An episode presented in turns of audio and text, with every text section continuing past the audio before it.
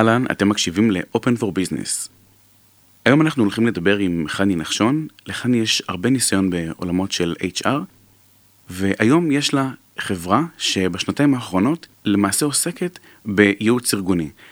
בפרק אנחנו הולכים לדבר על ה-Work-Life Balance ועצות למנכ"לים וליזמים בהקשר של איזון בין האתגרים של הארגון לסדר היום האישי שלהם, וגם לדבר על למידה מכישלונות ועל מודל ה-Lean Startup שמתעדף את חוסר השלמות. שווה להאזין.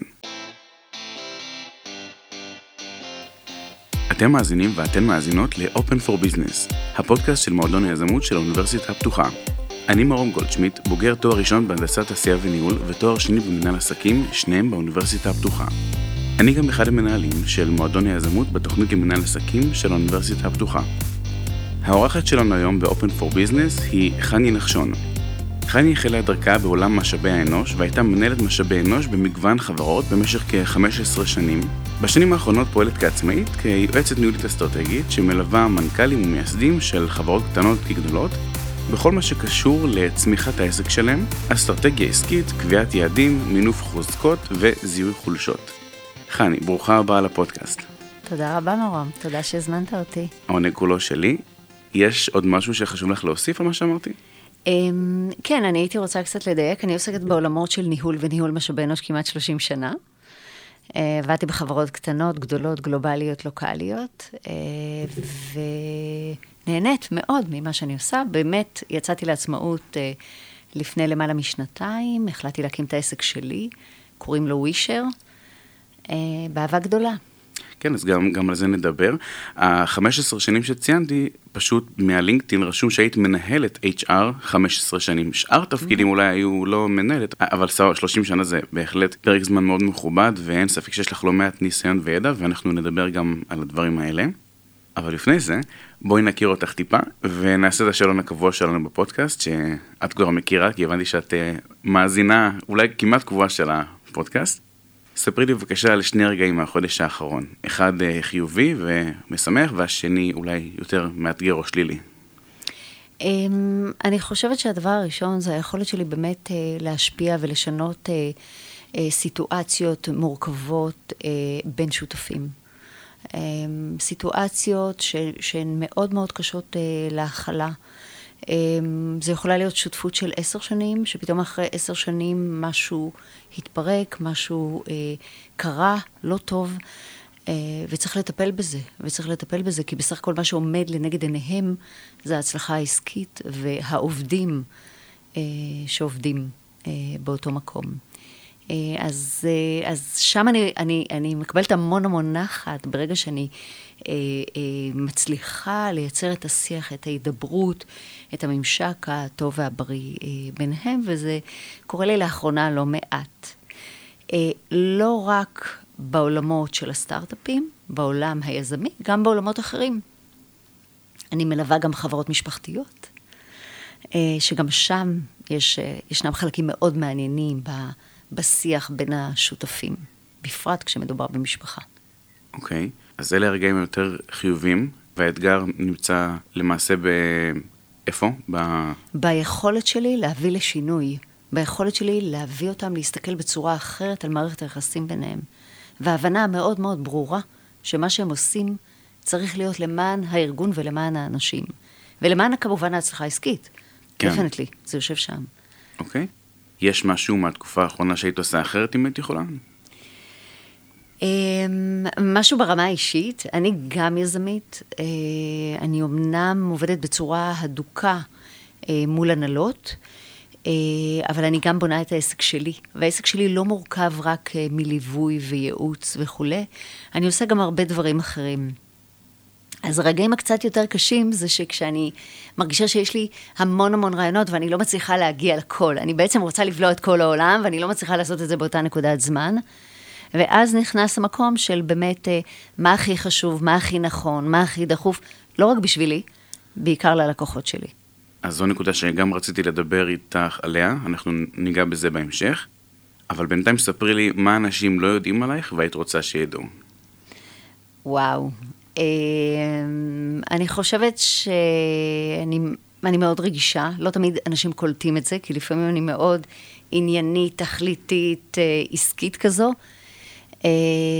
אבל אני מאוד מאוד רגישה מבפנים, מאוד. יכול להיות שעצם הרגישות הזאת מאפשרת לך אה, לגעת באנשים אחרים אה, מטאפורית ולמעשה לקדם אותם לעבר המטרות שלהם. וגם כמנהלת משאבי אנוש, מישהי שעוסקת בזה, אני חושב שקור רוח ואסרטיביות זה חשוב, אבל, אבל לא ניתן לנהל משאב אנושי ללא רגישות, בעיניי. אתה צודק לגמרי, מרום, וזו בדיוק הנקודה. אני מונעת מהמקומות האלה.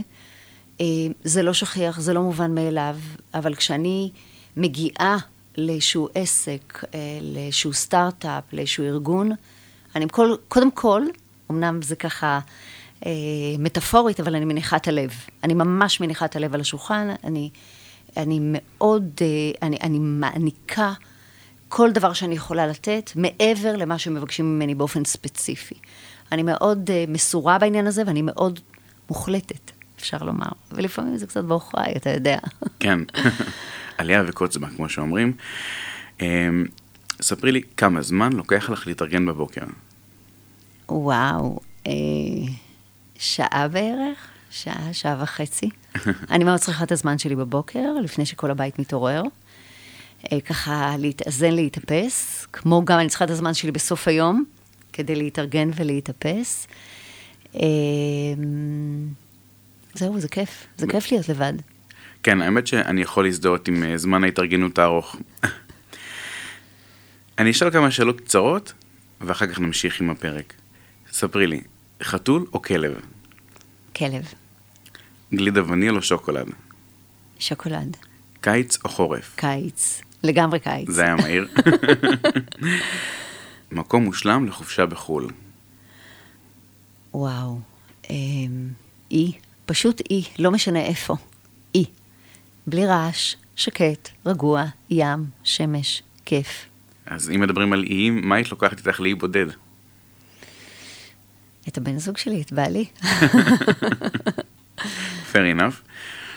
ספרי לי במשפט, מי זו חני נחשון? אמ, יזמית, אוהבת אדם, מלאת uh, תשוקה ורצון לעשות טוב כאן בעולם, ולעשות ככל שביכולתי שאנשים יהיו במקום הנכון להם, במקום, במקום המדויק. אני מניחה שהם והסביבה תפיק המון מזה. מעניין. תודה רבה, חני. ספרי לי בקצרה על העיסוק שלך כעצמאית בשנתיים וחצי האחרונות. דיברנו על ווישר. אה, זו למעשה חברת אה, ייעוץ ארגוני שהקמת.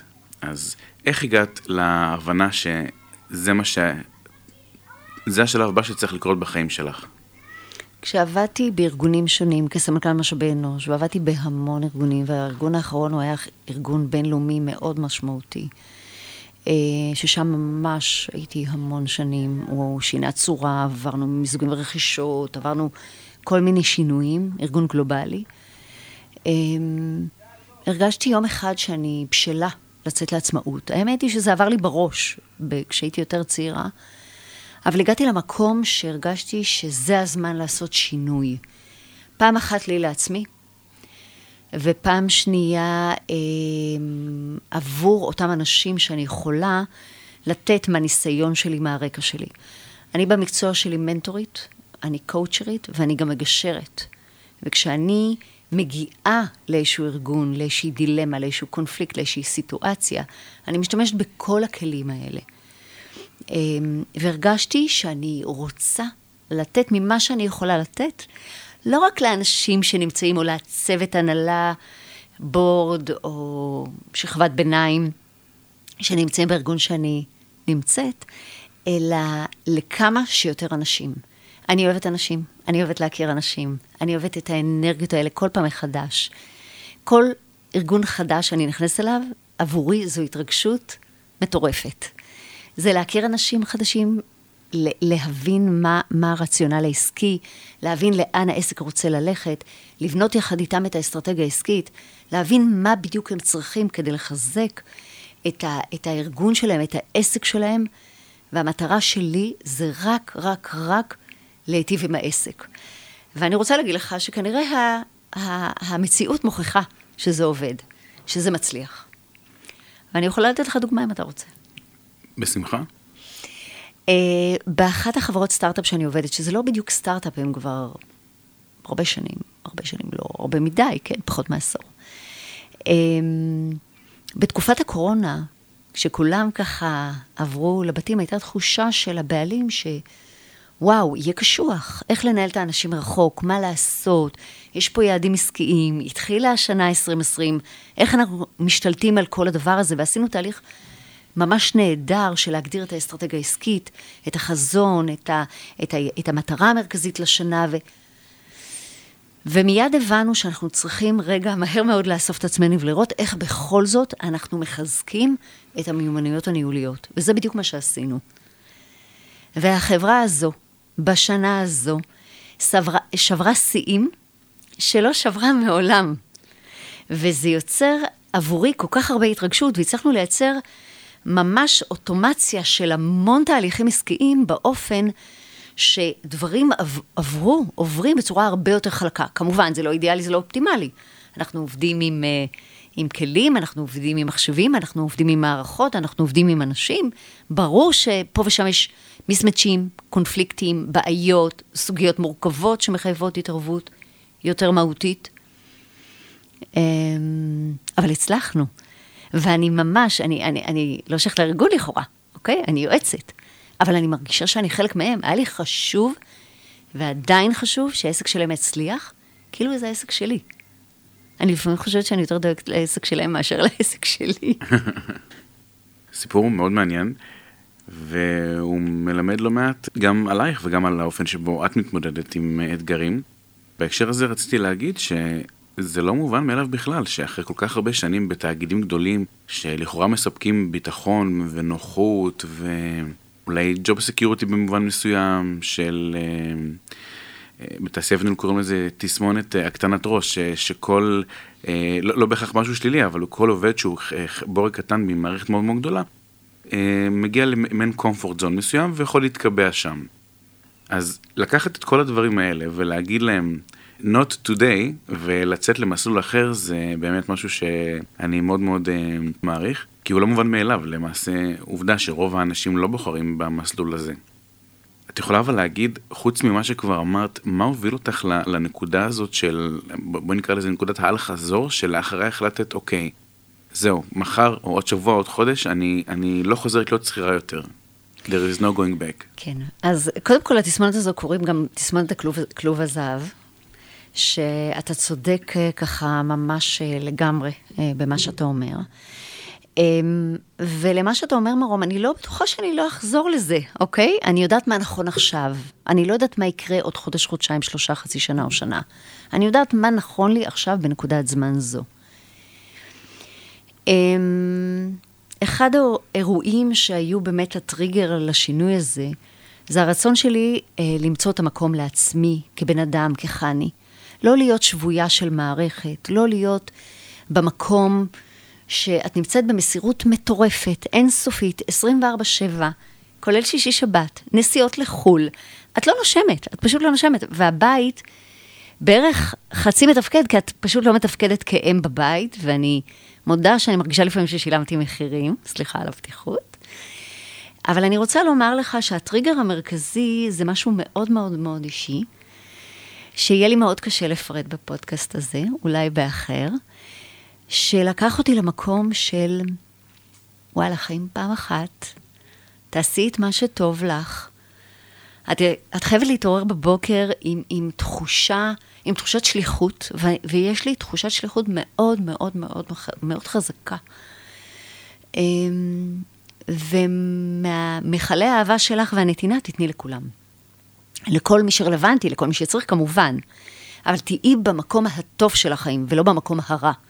כי בחיים יכול להיות מאוד מאוד רע. ולצערי מהמקומות האלה באתי. אז סליחה על הפתיחות, אבל... אה, לא, זה בסדר גמור. כן. גם אם אני מסכם בצורה אולי יותר מדי תמציתית את מה שאמרת, אז אה, אפשר גם להגיד, אה, לקרוא לזה YOLO, you only live once. לגמרי. נמשיך לאתגרים של מנהלים ולעיסוקים שלך. אחד האתגרים שכל מנהל חווה, הן בחברה קטנה והן בתאגיד ענק, זה האתגר של הנאה של עובדים ויצירת מוטיבציה. אז בואי נדבר על זה. אני מניח שכשאנשים חושבים על יצירת מוטיבציה, מיד עולה לראש הנושא של תגמול כספי. מה לראייתך הסוד בהנעת עובדים, והאם לכל עובד יש מחיר? אז אני חושבת שהסוד הוא לאו דווקא החלקים החומריים של הסיפור. אני חושבת שהסוד הוא בלראות הבן אדם שנמצא מולך. לראות באמיתי. להבין מה עובר, להבין מה יש מאחוריו, להבין את מכלול החיים שלו ואת נקודת הזמן שבה הוא נמצא. אמ, לתת לו את כל הכלים כדי להצליח. אם אנחנו מגייסים בן אדם לתוך תפקיד בארגון, אז, אז אנחנו בהחלט מאמינים שיש לו את היכולות. ותמיד השאלה הראשונה שאני שואלת מועמדים כשאני מראיינת, כשאני מסייעת להנהלות, אמ, אז אני שואלת, מה חשוב לך בארגון שאתה תהיה? מאוד חשוב לי לדעת מה חשוב לך, כדי לראות שבאמת אנחנו יכולים לספק לך את מה שחשוב לך. או לחילופין, מה אתה צריך כדי להצליח בתפקיד? אני מבינה ורואה את החוזקות שלך, הן בהיבטים האישיים והן בהיבטים המקצועיים, מה בכל זאת אתה צריך כדי להצליח בתפקיד? מה, מה אתה צריך מאיתנו? עם מה אתה תתמודד שיהיה לך קשה? ואתה צריך את הסיוע שלנו, ואז אני בוחנת אם באמת הארגון יכול לתת את הסיוע, כן או לא.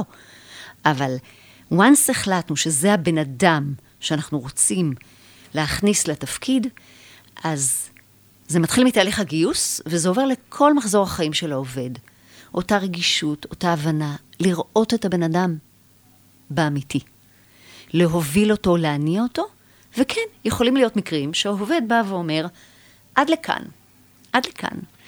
אמ, וזה בסדר, כי כל אחד בשלב מסוים בחיים שלו גם מקבל החלטה לא להמשיך במות שהוא היה עד נקודת זמן מסוימת. וזה בסדר גם לשחרר באיזשהו שלב, להגיד, אוקיי, הבנו, בוא נגיע להבנות, ותצא לדרכך, הכל טוב. אנחנו צריכים לזכור שלאנשים ישנם צרכים, גם גלויים וגם סמויים. זה כמו מודל הקרחון, אם אתה מכיר. כן. והחלק הגלוי הוא אולי 20, 25 אחוז, החלק הסמוי הוא 80, 75 אחוז, משהו כזה. אז יש, לפעמים למנהלים קשה לראות את החלקים הסמויים, כי הם עסוקים בכאן ועכשיו, ולקדם את העסק והתהליכים, וה-road map, וה-action plan, ולהזיז את הדברים קדימה, ולא מעניין אותי כלום, ולהסתער עם סכין בין השיניים. אבל הם לא יכולים לשכוח שהם עובדים, קודם כל עם עצמם, הם צריכים גם להיות מחוברים לעצמם, יש כאלה שלא, וגם כמובן לאנשים שהם מנהלים. מעניין אותי אבל כן לשמוע תשובה אולי יותר אה, נקודתית בהקשר של השאל, השאלה הפרובוקטיבית בכוונה, האם לכל עובד יש מחיר. כי בסופו של דבר, נגיד ויש עובד שהוא מרוצה או לא מרוצה, או מרוצים ממנו או שלא, אבל הוא עובד, והוא חלק מצוות או שלא, אבל הוא חלק מהארגון, ואנחנו רוצים לתמרץ אותו, כי אנחנו מרגישים שחלה התרופפות מסוימת אה, בתחושת הנאמנות שלו, או, או כל סיבה אחרת שבגינה רוצים אה, לעודד את העובד ולתמרץ אותו. האם יש לזה גבול? האם כל פעם ש, שעובד כזה ירגיש טיפה לא בסדר, או שאנחנו נחשוש שהוא יעזוב אותנו, אם אנחנו נזרוק עליו כמה שקלים או כמה דולרים, האם זה יפתור את הבעיה?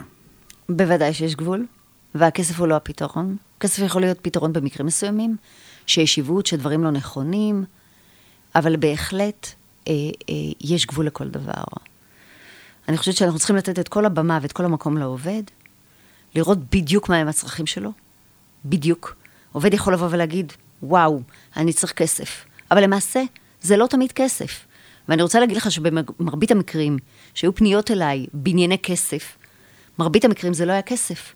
זה היה תשומת לב, זה יחס, זה הקשבה, זה שחלילה אדם חולה, אז, אז מכבדים את זה ונותנים לו את המרחב להחלים את עצמו ולהבריא.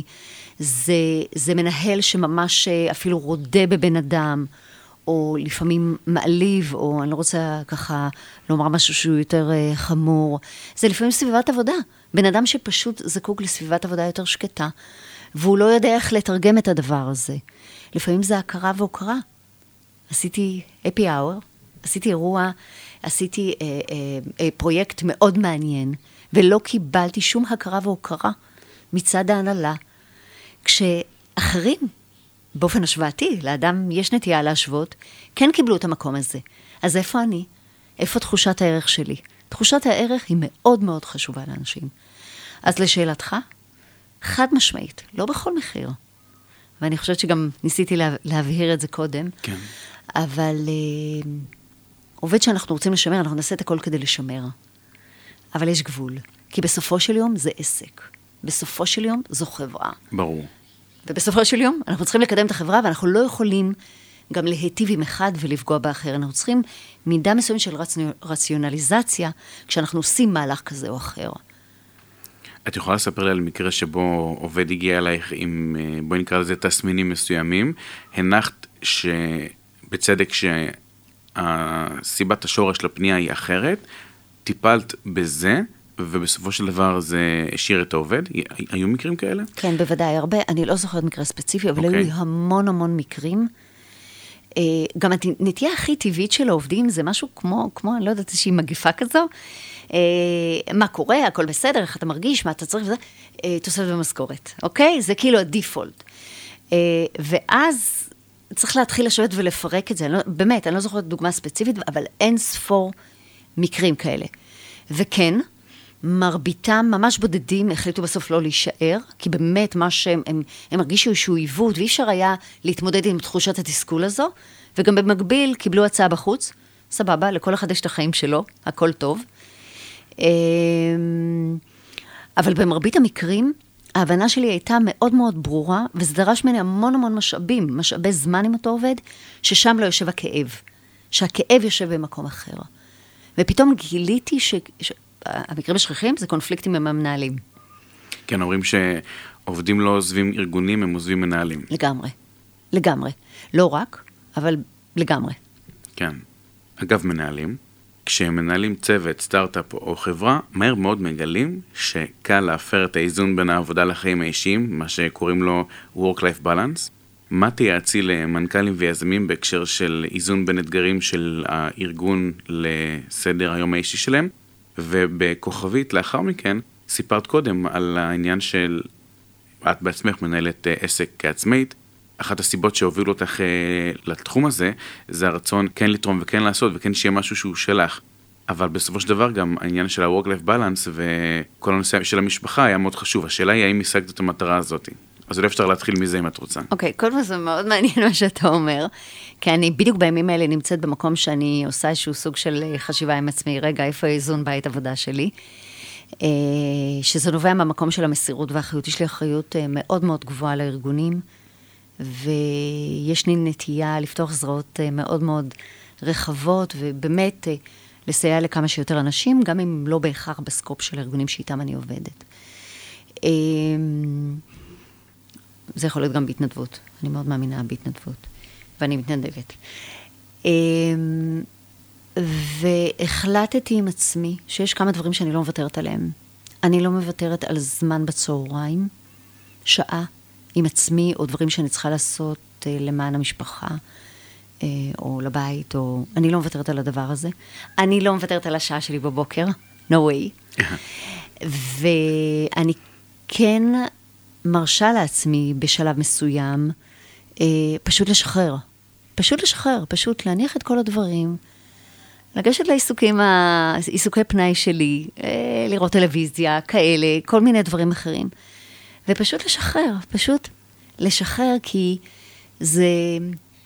אני בשנים האחרונות אה, ממש מרגישה שברגע שיש לי עומס או לחץ, אני ממש מרגישה את זה בגוף. כאילו, כן. זה משהו מטורף. מיד זה מתרגם. וזה כנראה משהו שהוא כמו, כמו בלם כזה, הוא פשוט בולם אותי. אמ, אז יפה שאת מסוגלת... ואני שמחה שיש את זה, כן. כן, לא, אני אומר, יפה שאת מסוגלת להקשיב לעצמך וממש לעשות את ה stop הזה שאת מספרת עליו. זה בהקשר שלך, מה היית מייעצת למנהלים, מתחילים או שלא? אמ, קודם כל, כשאני עובדת עם מנהלים, אני מייעצת להם להסתכל על תמונת החיים הרחבה שלהם, מעבר לסטארט-אפ או לעסק. מה חשוב לך בחיים? מה חשוב לך בחיים? מה היית רוצה להשיג מעבר לסיפור הזה של העסק? אמ, במעגלי החיים האחרים שלהם, לפני שאנחנו צוללים לעסק, אני, אני עושה איזשהו סוג של reframing, באיזשהו סוג של מסגור אה, בנושא הזה, ולאחר מכן רק אנחנו מתחילים לדבר על העסק האישי. אבל אני חייבת בשיחות שלי עם המנהלים לצאת מהמקומות שחשובים להם בחיים, כי נקודת הזמן שהם מדברים איתי היא נקודת זמן מאוד ספציפית בחיים שלמים שלהם. מדובר בחבר'ה בני 30 ומשהו, סביב ה-30 פלוס מינוס, גם סביב, יש כמה סביב ה-40 פלוס מינוס. בכל זאת, הם עברו חתיכת חיים.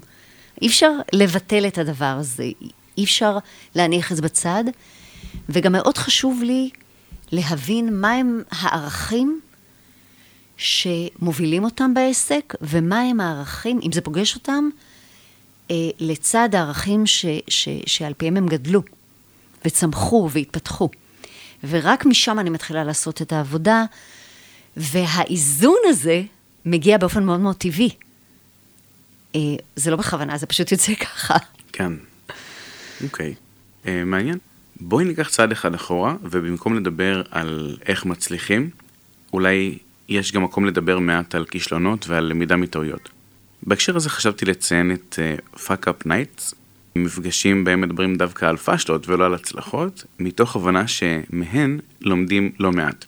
ראיתי שהשתתפת לאחרונה במפגש כזה בעניין עולמות ה-HR, קראתם לזה Fuck Up Morning, מותר לשאול מה סיפרת שם על עצמך? וואו. אה, קודם כל, אה, כן, זה קשור לחלק של ההתנדבות שלי, אני בוועד המנהל של העמותה לניהול, למשאבי אנוש ישראל. אה, משאבי אנוש ישראל היא עמותה מקצועית שמובילה את האג'נדה המקצועית בעולמות המשאבי אנוש, ושם אני, יחד עם צוות, מובילה קבוצת מנטוריות, מנטיז ומנטוריות בעולמות האלה. ואני מקפידה בקהילה הזו לייצר את המפגשים אחת לחודשיים, אחת אה, לשלושה, ונכון. מנטיז זה הצלע הנגדית למנטור, כן. אלה שמקבלים את המינטור. נכון, כן, תודה. אה, ובעצם המפגשים האלה אה, נולדים מתוך הקהילה, מתוך קבוצת הנבחרת של המנטוריות, נבחרת מדהימה, אחת-אחת. ושתיים הגיעו אליי בהצעה מטורפת של fuck-up morning, וזה היה פשוט נהדר. אה, אני מרגישה שהייתי מאוד חשופה שם בהיבט, שבדיוק באותו הבוקר, הייתי בתוך קונפליקט עם הילדים שלי, אה, קונפליקט שהתחיל אה, מהערב שלפני, ונוצר מצב שדיברתי על כישלון, איזשהו אירוע כישלון במסגרת העבודה שלי שהייתה בעבר. לפני הרבה שנים, ש, ש, ש, שהכישלון הזה כל הזמן חרוט, זה ממש הולך איתי כל הזמן. ואסוציאטיבית, אני לא יודעת למה, סיפרתי על הילדים ועל מה שעבר בבית. אה, ובאמת זה יצר תפנית מאוד אה, מעניינת אה, במפגש הזה. מקום אחר רגיז זה הילדים, הם אהבת חיי. אז לא יודעת, הייתי חשופה מאוד, אבל אהבתי. אז זה לא משהו שהיית רוצה גם אה, לחשוף כאן. לא. יש אולי סיפור אחר אה, שתוכלי כן לחלוק בצורה אנונימית ממה שנאמר באותו מפגש? אמ, כן, אני יכולה, אמ, כן, אני יכולה לתת אה, שתי דוגמאות. אחת של סמנכ"לית משאבי אנוש, היום היא יועצת שבעבר היא ניהלה של קבוצה של נשים, והיא בחרה באותה נקודת זמן לקדם אחת וזה בא על חשבון השנייה. אה, וכשעברה תקופה היא הבינה שכנראה נעשתה טעות, והיא ניסתה לתקן אותה, ואני חושבת שהיא מנסה לתקן את זה עד היום. אה, והדבר השני, התמודדות של אה, אחת אחרת, עם, עם הבדלים ערכיים בינה לבין המנכ"ל. עד השלב שהיא אמרה לו, תקשיב, אם זה לא מתאים, אז פשוט בוא, בוא ניפרד כידידים. אה, וזה גם היה אירוע שעבורה הוא צרוב, הוא פשוט מלווה אותה. אה, הצריבות האלה הן יוצרות אה, המון המון חיתוכים בגוף, והם פשוט איתנו כל הזמן. חיכוכים הם חלק אולי בלתי נפרד מכל אינטראקציה אנושית, כן. אבל איך זה מהווה כישלון במקרה של אותה מנהלת? שהיא פשוט לא הצליחה. היא חשבה שהיא יכולה לעשות כל דבר, והיא פשוט לא הצליחה. היא פשוט לא הצליחה, והיא חשבה שעם הכישורים האישיים שלה, והבין אישיים, היא תוכל לפרק כמה התנגדויות אצל אותו מנכ"ל, והיא פשוט לא הצליחה. והיא החליטה שזה הגבול, שזה הגבול מבחינתה, כי היא מתחילה לשלם מחיר אישי. כן. אה, אז אני תמיד אומרת, לא לשלם מחירים אישיים, לחיות בשלום עם עצמך, פנימה פנימה, ולא לוותר. גם אם נדמה לך שזו, אה, אני לא יודעת, אה, משרת חייך, פסגת חלומותיך, לשחרר. כן. כי אם זה עושה לך לא טוב, זה יפגוש אותך לא טוב במקום אחר, מניסיון. זה מתחבר אצלי רעיונית לנושא אחר, שהאמת ראיתי לא מזמן הרצאת TED Talk, שמדברת על איך לא לקחת דברים אישית. שכל דבר שקורה בחיים, אנחנו, יש לנו נטייה טבעית לקחת אה, אישית, לחשוב שזה אנחנו עשינו או לא עשינו משהו. אז ה- היכולת לשחרר היא באמת חלק בלתי נפרד לפעמים מהמנגנון ש- שמאפשר לנו להתקדם הלאה, ויכול להיות שזה מה שאפשר לאותה אחת שסיפרת עליה, כן, להמשיך, שזה מעולה. ולהבין שלא תמיד האחריות היא אצלך. כן. אתה רוצה מאוד לקחת את האחריות ואת המחויבות, אבל היא לא תמיד אצלך. ולהבין שאתה צריך להיות במקום הנכון לך, ולהבין שלפעמים סיטואציות הן של הבן אדם השני ולא שלך. לגמרי. אבל זה קשה. אין ספק. אז הבנו שזה בסדר לא להצליח ב-100% מהזמן, זה מחבר אותי לגישת ה-lean startup, שדווקא מתעדפת את חוסר השלמות, את אי הוודאות ואת הניסוי והטעייה. לפי הגישה הזו, המטרה היא לא בהכרח לצאת לשוק עם מוצר מושלם, אלא פשוט לצאת לשוק, כמה שיותר מהר, גם במחיר של חוסר שלמות. את מסכימה בגישה הזאת? לגמרי. לגמרי. אה, ואני רוצה להוסיף ולומר שבמפגשים שיש לי עם שותפים, וגם מתוך אה, קריאה שלי והבנה של מה שקורה בשוק, אה, ישנם שלושה מאפיינים מאוד משמעותיים להצלחה של סטארט-אפ. שוק, מוצר וצוות, והעובדה שאתה צריך להיות מאוד שלם, להיות אופטימלי עם המוצר, ולא ברמה של אידיאלי, כי אתה פשוט לא תצא מזה. גם כשאני יצאתי החוצה כעצמאית, אני יצאתי עם משהו שידעתי שהוא נכון לי לאותה נקודת זמן. אבל מרום, זה כל חצי שנה משתנה אצלי בערך, וזה בסדר גמור. כאילו, אני ממש חושבת שזה בסדר גמור, זה חלק מה, מהצמיחה של האדם במקום שהוא נמצא, ושל העסק. מעניין, ואני גם מסכים עם הגישה. אז חני, לפני שנסיים, ממש אה, שאלה לסיום, יש לך אה, טיפ מזוקק אולי שתוכלי לספר או להגיד ליזמיות וליזמים בתחילת הדרך שלהם, שאולי לא נאמר עד כה בפרק? אני חושבת שישנם שלושה אה, מפתחות להצלחה. אחת, זאת תשוקה, תשוקה למה שאתה עושה, ממש תשוקה. אה, שתיים, אה, התמדה. ושלוש זה נחישות. ומעבר לזה יש לי עוד הרבה דברים לומר, בעיקר כשיש שותפים, אבל לקחת את שלושת המילים האלה, להבין אותן טוב טוב, ולנסות להיצמד אליהם ככל שניתן. אחרת, אולי זה לא מצליח. כן, וגם מזה לומדים. לגמרי. אחלה. תודה רבה, חני. היה תענוג לשוחח איתך, ולמדתי המון. תודה רבה לך ותודה לצוות, וממש כיף. כיף של בוקר. מעולה, תודה. ספרו לנו מה חשבתם על הפרק. יש שאלות היכרות עם המרואיינים שהייתם מוסיפים, מורידים, משנים? משהו שהייתם רוצים לשאול את חני? ספרו לנו בקבוצת הפייסבוק שלנו, מועדון היזמות של האוניברסיטה הפתוחה, הקבוצה. לינק לקבוצה נמצא בתיאור הפרק. אתם האזנתם לפרק נוסף של Open for Business. הפרק הוקלט באולפני האוניברסיטה הפתוחה בכפר הירוק. על הסאונד, אורית גני. תודה, ונשתמע בפרק הבא.